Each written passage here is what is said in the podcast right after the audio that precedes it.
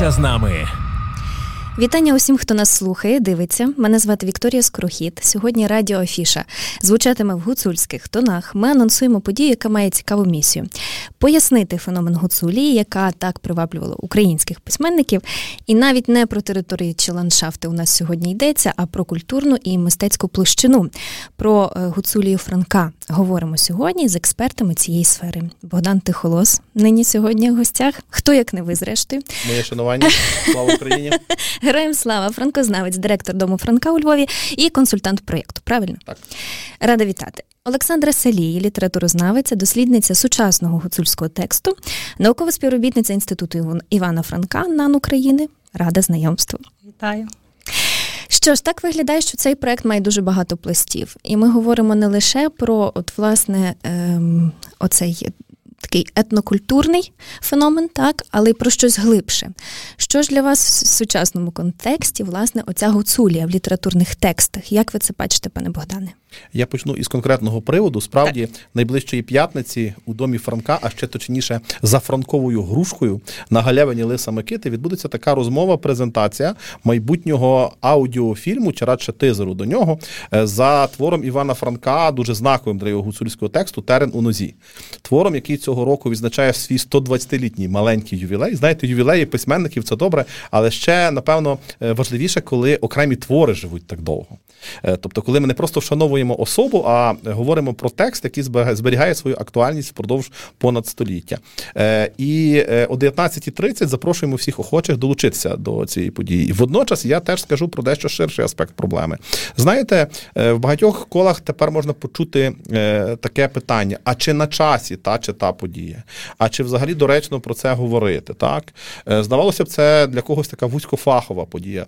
Сам по собі Іван Франко, так, загально значуща національного значення і масштабу світового постать, але хіба тільки до Франка тепер? Так, в нас є інші клопоти. А гуцульський текст Івана Франка може е, іншим разом, може колись потім. Я якраз глибоко переконаний, як менеджер культури, як директор дому Франка, як літературознавець, та й просто як українець, як громадянин своєї держави, що немає кращого і важливішого часу на промоцію і дослідження української культури, ніж тут і тепер. Ми саме у цій воєнній порі бачимо, по-перше, величезний запит на українську культуру і українську ідентичність у світі, в усій її різноманітності і багатовимірності. І з цього погляду гуцульський текст української культури і гуцульський текст Івана Франка це дуже важливий аспект цього феномену української культурної ідентичності. Збагнути українську культурну ідентичність без гуцулії і без гуцулії Івана Франка напевно не можна. Це дуже важлива, важлива її частина, якою можемо тішитися, величатися в світі, надихатися і надихатися на перемогу.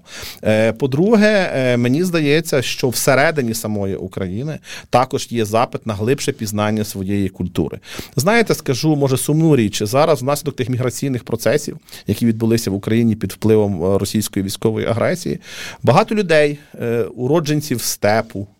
Е, так, е, сходу чи півдня України, може, вперше опинилися у Львові, в Станіславові, Івано-Франківську, в Карпатах, подивилися на це зовсім іншими очима і відкрили для себе цілий незнаний культурний материк. Е, Можливо, нашою великою слабкістю напередодні війни було оце недостатнє знання про різні материки нашої культури, які поєднані у рамках одного е, цивілізаційного простору. Тому е, зараз, на моє глибоке переконання, якраз на часі перечитувати тексти нашої класики, шукати їхні сучасні інтерпретації, причому дуже дуже е, своєрідними мистецькими і медійними засобами. І саме про таку інтерпретацію йдеться в цьому контексті, оскільки на матеріалі франкової повістки філософічно символічної терен у нозі має постати таке дивоглядне явище, як е, аудіофільм. Це фільм, який ми не бачимо, а чуємо, слухаємо. Це, по суті, не просто, знаєте, аудіокнига, де начитаний певний текст, е, так, а це справді цілий світ Звуків, багато з яких безпосередньо записані просто на локаціях, де відбуваються події цього твору. Ми мали недавно таку е, витєчку, наукову виправу до Криворівні, і там писали, як е, шумить черемош, як скриплять смереки, як бартка стукає об стіну е, там гражди, як скрипить крісло, на якому сидів Іван Франко свого часу, так і можливо саме так він писав там цей, цей, цей твір чи інші твори. Коротше кажучи, ми намагалися відтворити атмосферу атмосферу місця, е, те, що називається латиною геніус льоці, так, дух місця. Тому е, я певен, що е, цей проєкт має своє майбутнє. А зараз дякуємо за вашу медійну увагу до його початку, до його старту. Завжди раді підтримувати такі ініціативи.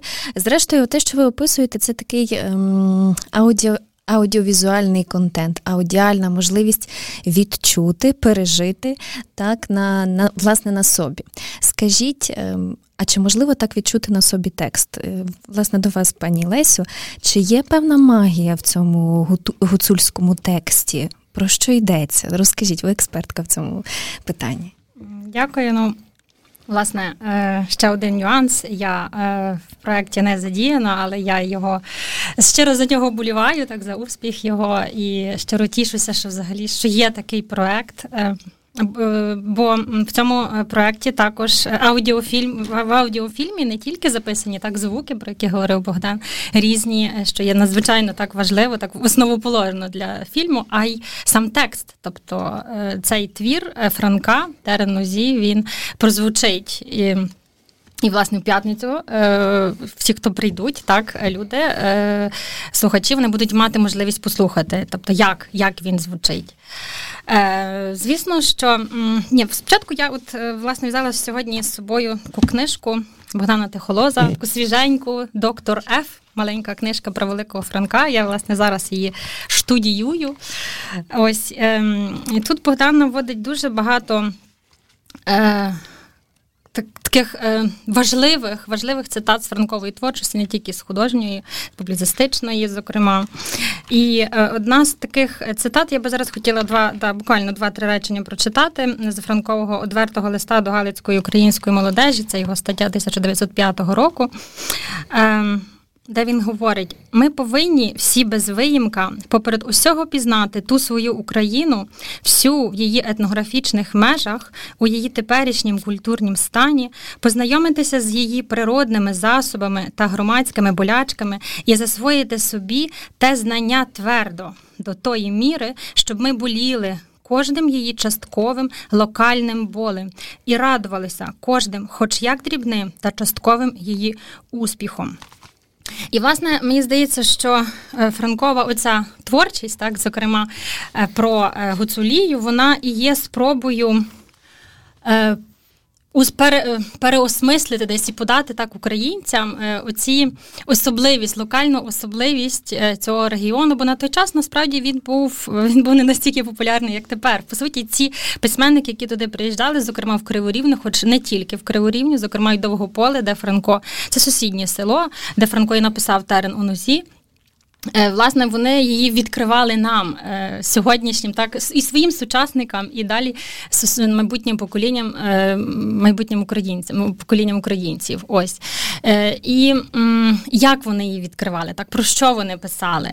Це це дійсно феномен був в українській літературі. Тобто, що коли ці письменники туди приїжджали, вони просто не, не могли звідти нічого не винести. Так, це буде не тільки художні тексти, це було насамперед студіювання вивчення е, фольклору місцевого.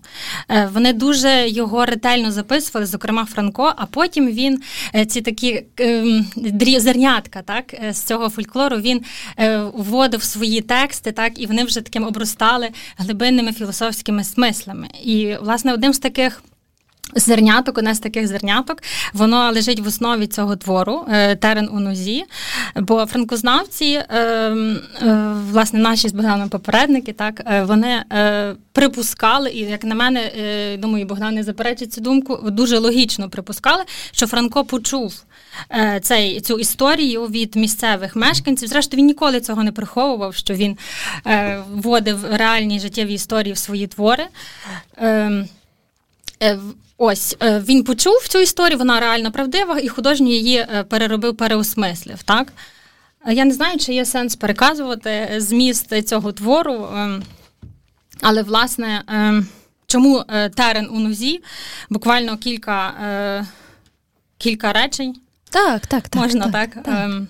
Ви зацікавите, принаймні тих, хто не читав, це точно. Це буде ну, тизер до читання. Так, так. так. Власне, йдеться про Е, чоловіка, е, який помирає при смерті, і він не може померти.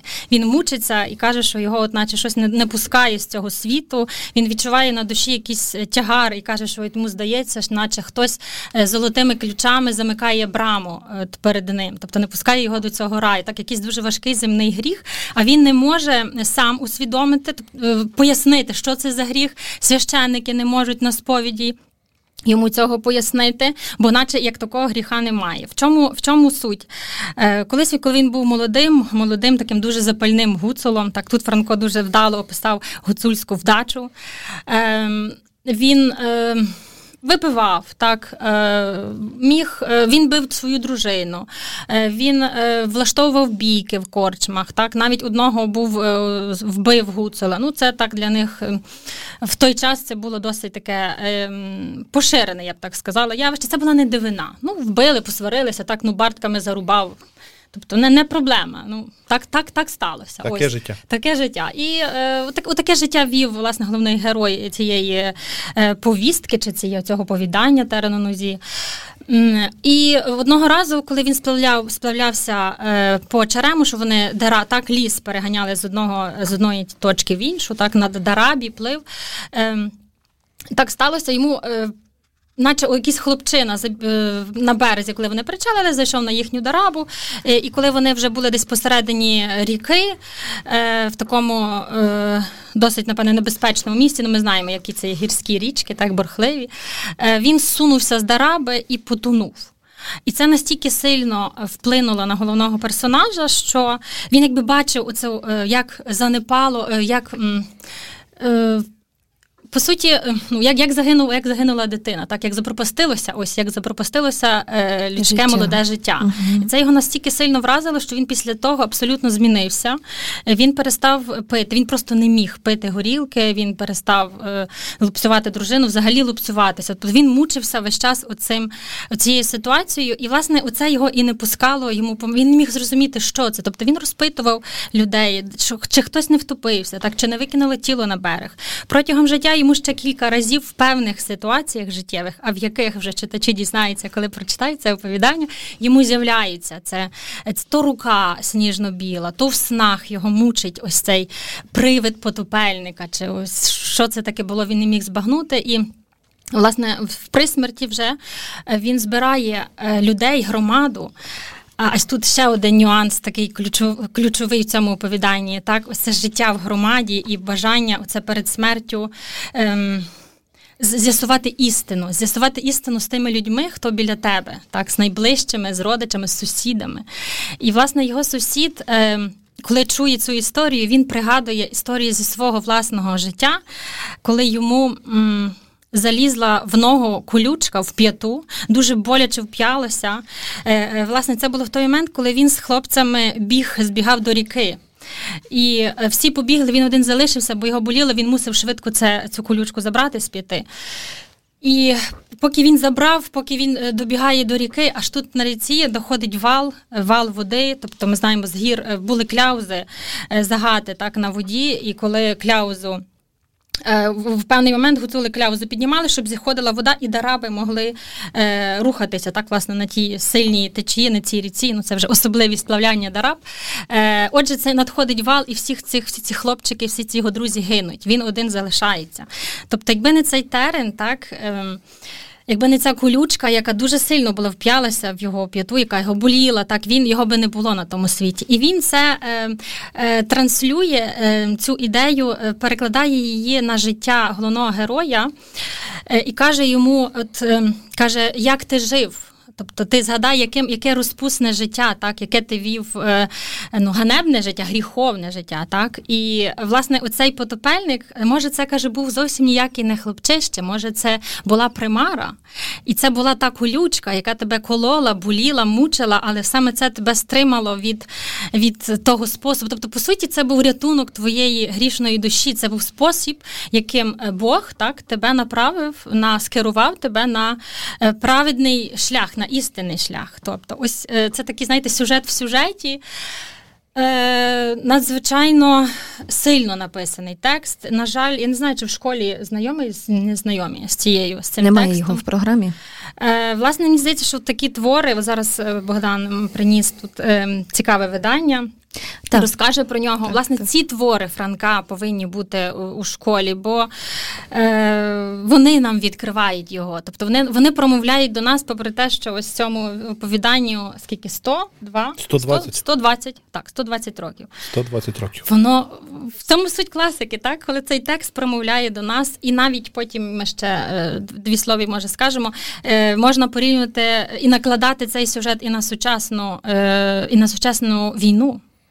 Тобто, що, якщо помислити, так що було тим тереном, так? Що десь, можливо, ми не дочули, так? Е, не не захотіли якось приділити достатньо увагу, уваги тій колючці, так?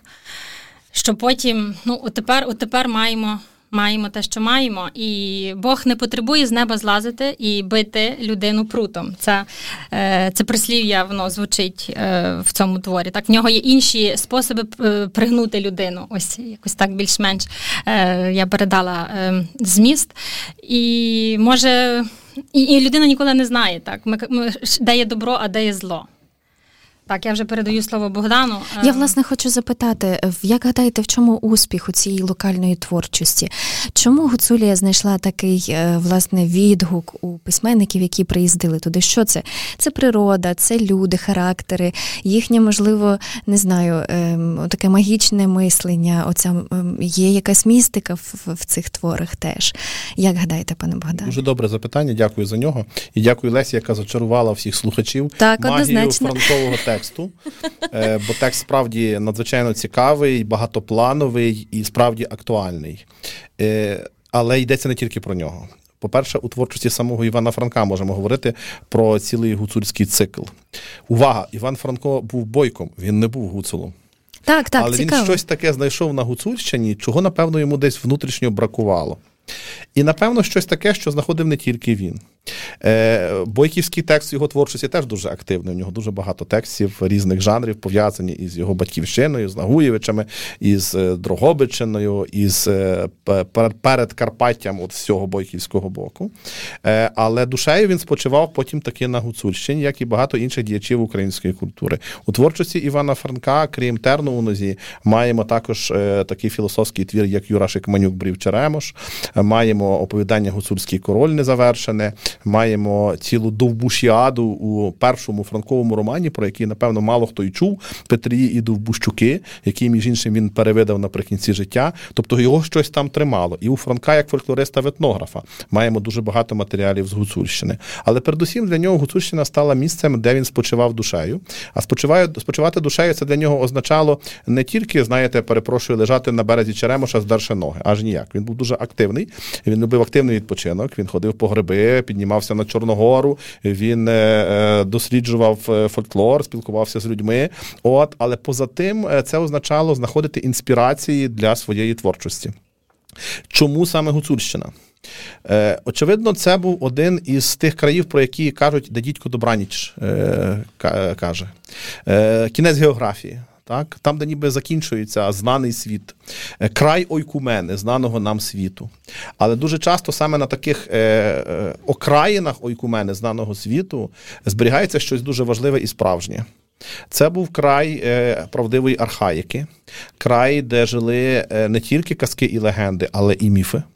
Міфологічні уявлення про е, рослини, дерева, духів, божеств, де е, у своїй е, повноті і експресії виявлялися людські емоції і пристрасті, де Ерос і Танатос сходилися у герці. і схрещували бартки між собою, і не тільки бартки, де лилася кров, е, де була правдива любов і де була правдива ненависть. І це можна було бачити наживо. Це вражало.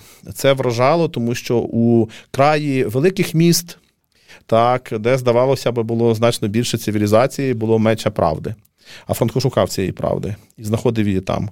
Е, цю правду знаходив там не тільки він, як вже казав. Це був Володимир Ганатюк із його великим сімейством, видатний фольклорист, етнограф. Так, це був Михайло Грушевський, якому настільки там сподобалося, що він навіть купив пляц, шмат землі і хату собі там збудував у Криворівні. Це був подолянин е, Михайло Коцюбинський, так, який приїхав туди і настільки проникся цією е, територією, цим краєм, що його, напевно, найкраща повість «Тіні забутих предків пізніше екранізована в геніальній версії Параджанова, також інспірована тим таки краєм. Це Гнат Хоткевич, ще один з типових кобзар, бандурист, театрал, письменник, який засновує гуцульський театр, і це безліч інших діячів. Не буду втомлювати слухачів е, цим переліком, але загугліть, будь ласка, в Вікіпедії, що то є, що то є гуцульський феномен, гуцульські атени і що то є криворівня. Так, от вони всі е, там е, знаходили, по-перше, дивовижні ландшафти, природа магічна, природа зачаровує. Оцей контраст між високими горами, високими και με βάρχαμε.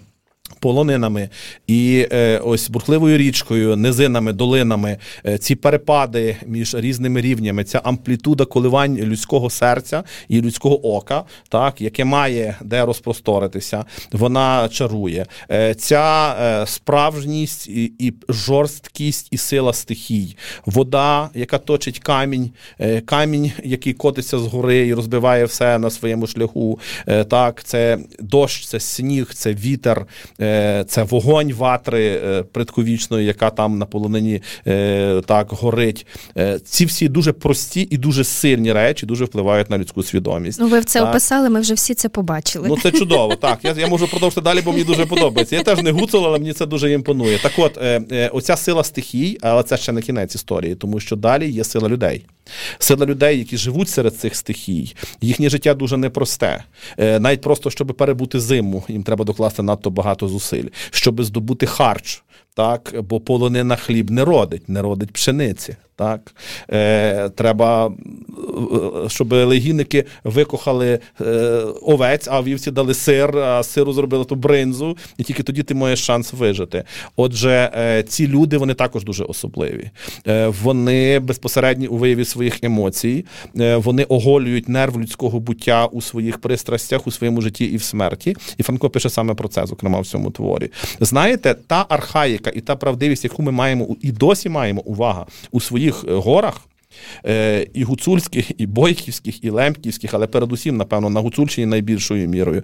Ви знаєте, це те, на що може позазрити дуже багато сучасних інших держав і культурних націй. Може, тому, тому ми зрештою всі її мають. Не маємо всі оце мають. паломництво до криворівні по сьогоднішній день. Маємо. І я думаю, що ми маємо відкривати зараз не тільки такі культурні центри наші великі, як Київ, там чи Львів, там чи Харків, там чи Полтава, але говорити і про такий феномен, знаєте, невеликого гірського села де тоді мешкало там кількасот людей, а зараз там може мало чим більше, так але воно і далі залишається магнітом, і не тільки туристичним магнітом, знаєте, є такий термін, так, туристичний магніт, але і творчим магнітом. Я думаю, що наше завдання це популяризувати такі місця. Це з одного боку зробити їх привабливими і знайомими для багатьох інших українців, які б знаходили там джерела своєї сили, але водночас не зіпсути і не знищити, тому що це також своєрідна е, еконіша, так у якій е, щось таке розвивається, розвивається, що не розвивається де-інде.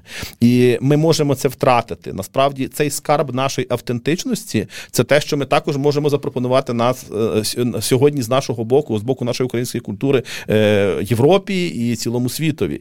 Зараз, коли багато хто довідався, що є така горда нація, українці, які готові е, слова, душу тіло ми положимо за нашу свободу обстоювати не тільки риторично, а діями, так цей інтерес буде далі продовжуватись. І тому нам важливо показувати ось цю правдиву, потужну, предковічну і водночас дуже сучасну українську культуру, і на прикладі гуцульського тексту. Якщо взагалі так. Е, десь так оглядово подивитися, чи ми маємо сьогодні сучасний цей гуцульський текст, збережений, можливо, трошечки видозмінений. Який він?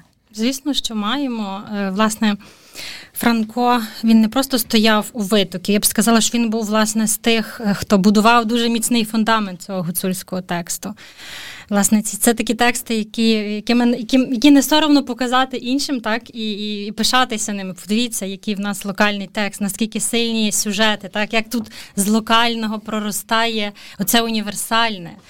Е, Цікаве усім, так, не тільки українцям. Ем, Ось. Ем, я ще собі думаю, е, знаєте, українцям цікаво і дійсно, але ми багато говоримо про цей світовий контекст. Mm-hmm. Труднощі перекладу такого тексту. Mm-hmm.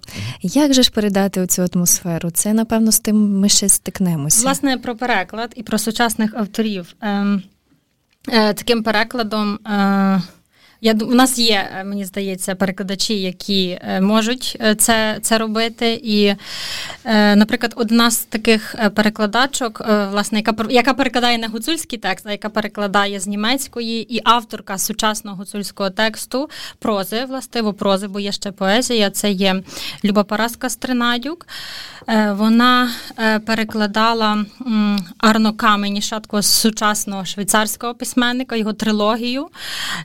І і вона також частково написана е, діалектом. І, власне, в, перекладачка і письменниця е, вкраплювала в свій переклад е, той діалект, носієм якого вона і є, власне, гуцульську бесіду. Так вона писала. Бо ми можемо перекласти тільки діалектом, насправді, такі речі, мені здається, і найбільш близьким, так, швейцарський, от, власне, Каменіш писав про їхніх місцевих е, гуцулів, гуралів ось які живуть там в горах, так і мають свою мову. І перекладачка з гуцулка так е, перекладає е, цей текст своєю мовою, бо тільки так. Тобто, ми не можемо. Мені навіть здається, що от ця гірська мова е, відгукується на гірську мову. Там є якісь відповідні слова, навіть лексика, так. А так, щоб ми йшлося про тексти, от не знаю, степової України, так там чи, чи про Чорноморя, про Азов'я, ось щоб йшлося про переклад, треба було би шукати якісь такі ось слова, от е, на українську, я маю українською переклад слова з тих регіонів. Це надзвичайно важливий нюанс, аспект, як і зрештою присутність гуцульської бесіди, гуцульської мови чи діалекту, чи як ми назвемо ем, в цих гуцульських текстах. Окрім Люби Поразки е, Стринадік, яка сьогодні працює, пише не тільки гуцульські тексти, але гуцульські так само. Е, ось ми можемо назвати вже класичним гуцульським текстом, сучасним е, тексти Василя Портяка.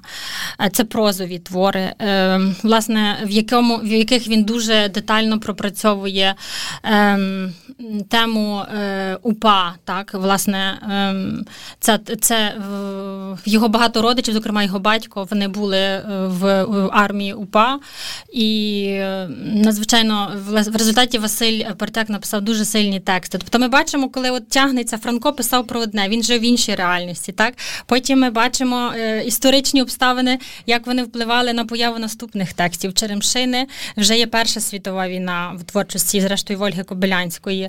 Ось в Портяка е, в Василя Герасим'юка е, є вже тема е, УПА, так, тема е, ну, Другої світової, все таки ні, все таки ліпше тема УПА, тема нашого цього повстанського духу. Ось Є певна тяглість. Так, так так, є тяглість дуже чітко, воно щеплення, дуже сильне щеплення в цих текстах з історією, з культурою українською, і, зокрема, з цим регіоном, бо цей регіон відповідно так само змінюється. Так, от Гнат Хоткевич колись писав в своїх нарисах, е, що Гуцулій він боявся страшенно того, що Гуцулію з'їсть цивілізація. Він боявся, він е, писав в нарисах, що от ваші казав, от ваші вишиванки в берег гуцульська, вона залишиться тільки в музеях. Каже, ви будете. Е, ось стояти, це можна буде побачити тільки там. От ваші каже, от Черемош, його вберуть е, е, в в кам'яні е, ці цементні береги. Зрештою, всталося не в цементні, а в труби, так, коли йдеться про ці міні-гес. Тобто Хоткевич щось щось знав, він передбачав, як кожен е, поет, письменник глибоко у душі він має цю прозірливість, він може десь якимось чуттям заглянути так в майбутнє. Е, ось. Але от писав Хоткевич, вберуть тебе Черемоші в ці береги і потече ти вільно і спокійно, так, скутий, але десь так, але десь і не так. Бо ця стихія вона проривається, прорвалася вже навіть, я би так сказала. так, Мова гуцульська е, побутує так, в беря, далі набирає своїх обертів. Тобто воно десь до, до якогось часу, мабуть, воно дійсно занепадало, так, для того, щоб зараз знову і вибухнути з новою силою. Тобто, на щастя, нелінійно це все розвивається. Десь на певних витках так, занепад, а потім знову розквіт. Так історія твориться. Будемо сподіватися на розквіт. Поки не забули, пане Богдане, ви е, прийшли з виданням. Розкажіть трошки про нього, бо ми ем, так. О, зараз камера Ця книга, яка поруч зі мною тут лежить, насправді. Е, це книга, до якої я ні в який спосіб не причетний як читач, тому можу спокійно її рекламувати. Так, бо нема особистого інтересу. Це прекрасне видання е, відомого видавництва Діскурсус, яке називається так, як і е, власне наш аудіофільм Терен у нозі, гуцульська проза Івана Франка. Фактично в одному томі е, зібрано зібрані ось ті тексти, які ми тут вже згадували, які розкривають гуцульські тексти Івана Франка. Але я докинув би ще до того, про що тут говорила слушно і правильно е, Леся. Ще кілька текстів, без яких неможливо осмислити гуцульський текст як феномен уже не тільки української, а світової культури. Е, це, по-перше, епопея Станіслава Вінценза на високій полонині. Це надзвичайно цікавий багатогранний багатоплановий текст, який частково перекладений українською. Перший том повністю перекладений і вийшов, е, якщо не помиляюся, чи не в тому самому видавництві. От в перекладі Тараса Прохаська. Можу, можу, можу а Лілея НВ. Перепрошую, дай Боже здоров'я ще одному видавництву. Лілея НВ, та нагадався, так е, і це польський автор, дуже освічений, прекрасний знавець античності європейської культури, який також знайшов свою територію справжності там на Гуцульщині. Так, е, Він е, мешкав в Бестриці, там мав там хату, і врешті він е, також бачив всю глибину від міфологічної правди старовіку і до сучасного життя гуцулів.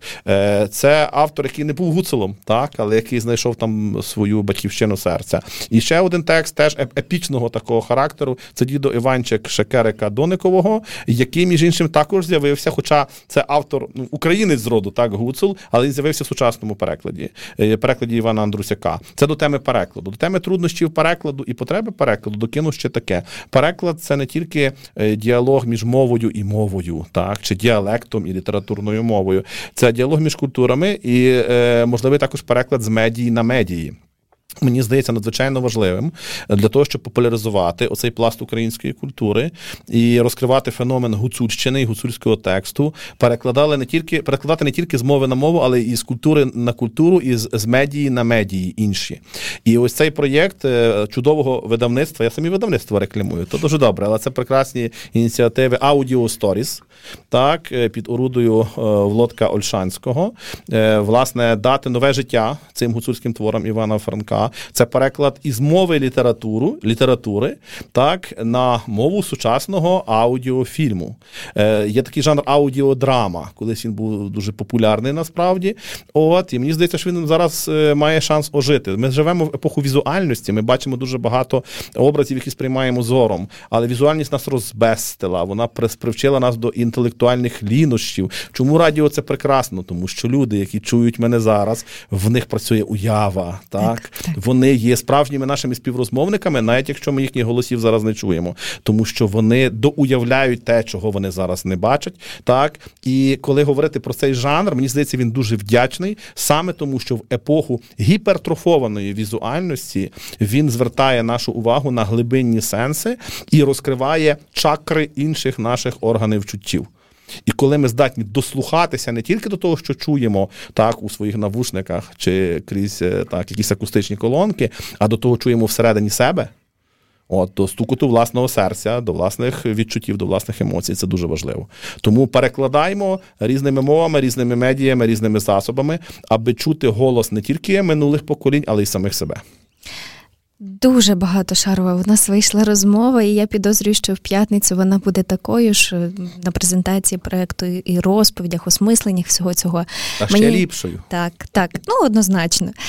Ще хочу вам побажати, аби цей проект розвивався і, звичайно, в мирний час. Дай Боже, дякую. Так, я дякую своїм гостям сьогодні. Е, Богдан Тихолос і Олександра Салій. Мені було дуже приємно з вами поспілкуватися. Маєте ще кілька хвилин е, можливість запросити своїх глядачів, слухачів до себе на подію.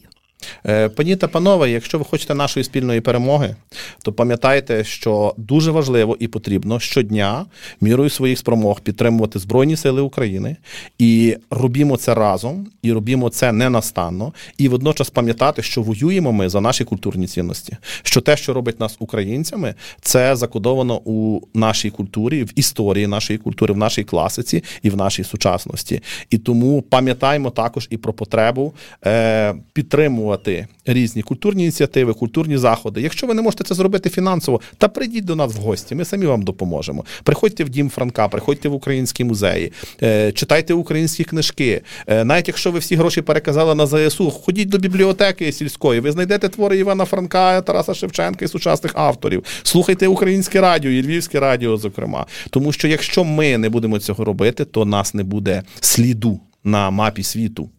Отже, це надзвичайно важливо. Я зараз говорю, знаєте, напівжартома деякі е, е, речі інколи, але це дуже серйозна тема. Отже, тому передусім я хотів би скористатися цією хвилею наприкінці програми не для реклами своєї інституції чи самореклами, чи навіть нашого проєкту, а для усвідомлення просто е, принципової екзистенційної необхідності дбати про своє, промувати своє і якомога глибше пізнавати і популяризувати своє. Наша культура це джерело нашої перемоги разом до перемоги. Ну і власне ми всі можемо бути воїнами цього культурного фронту. Тримаємося. Мене звати Вікторія Скорохід. Обов'язково почуємося ще. На все добре. Слава Україні! Героям слава! Дякуємо. Львівське радіо. Абсолютно ваше питання.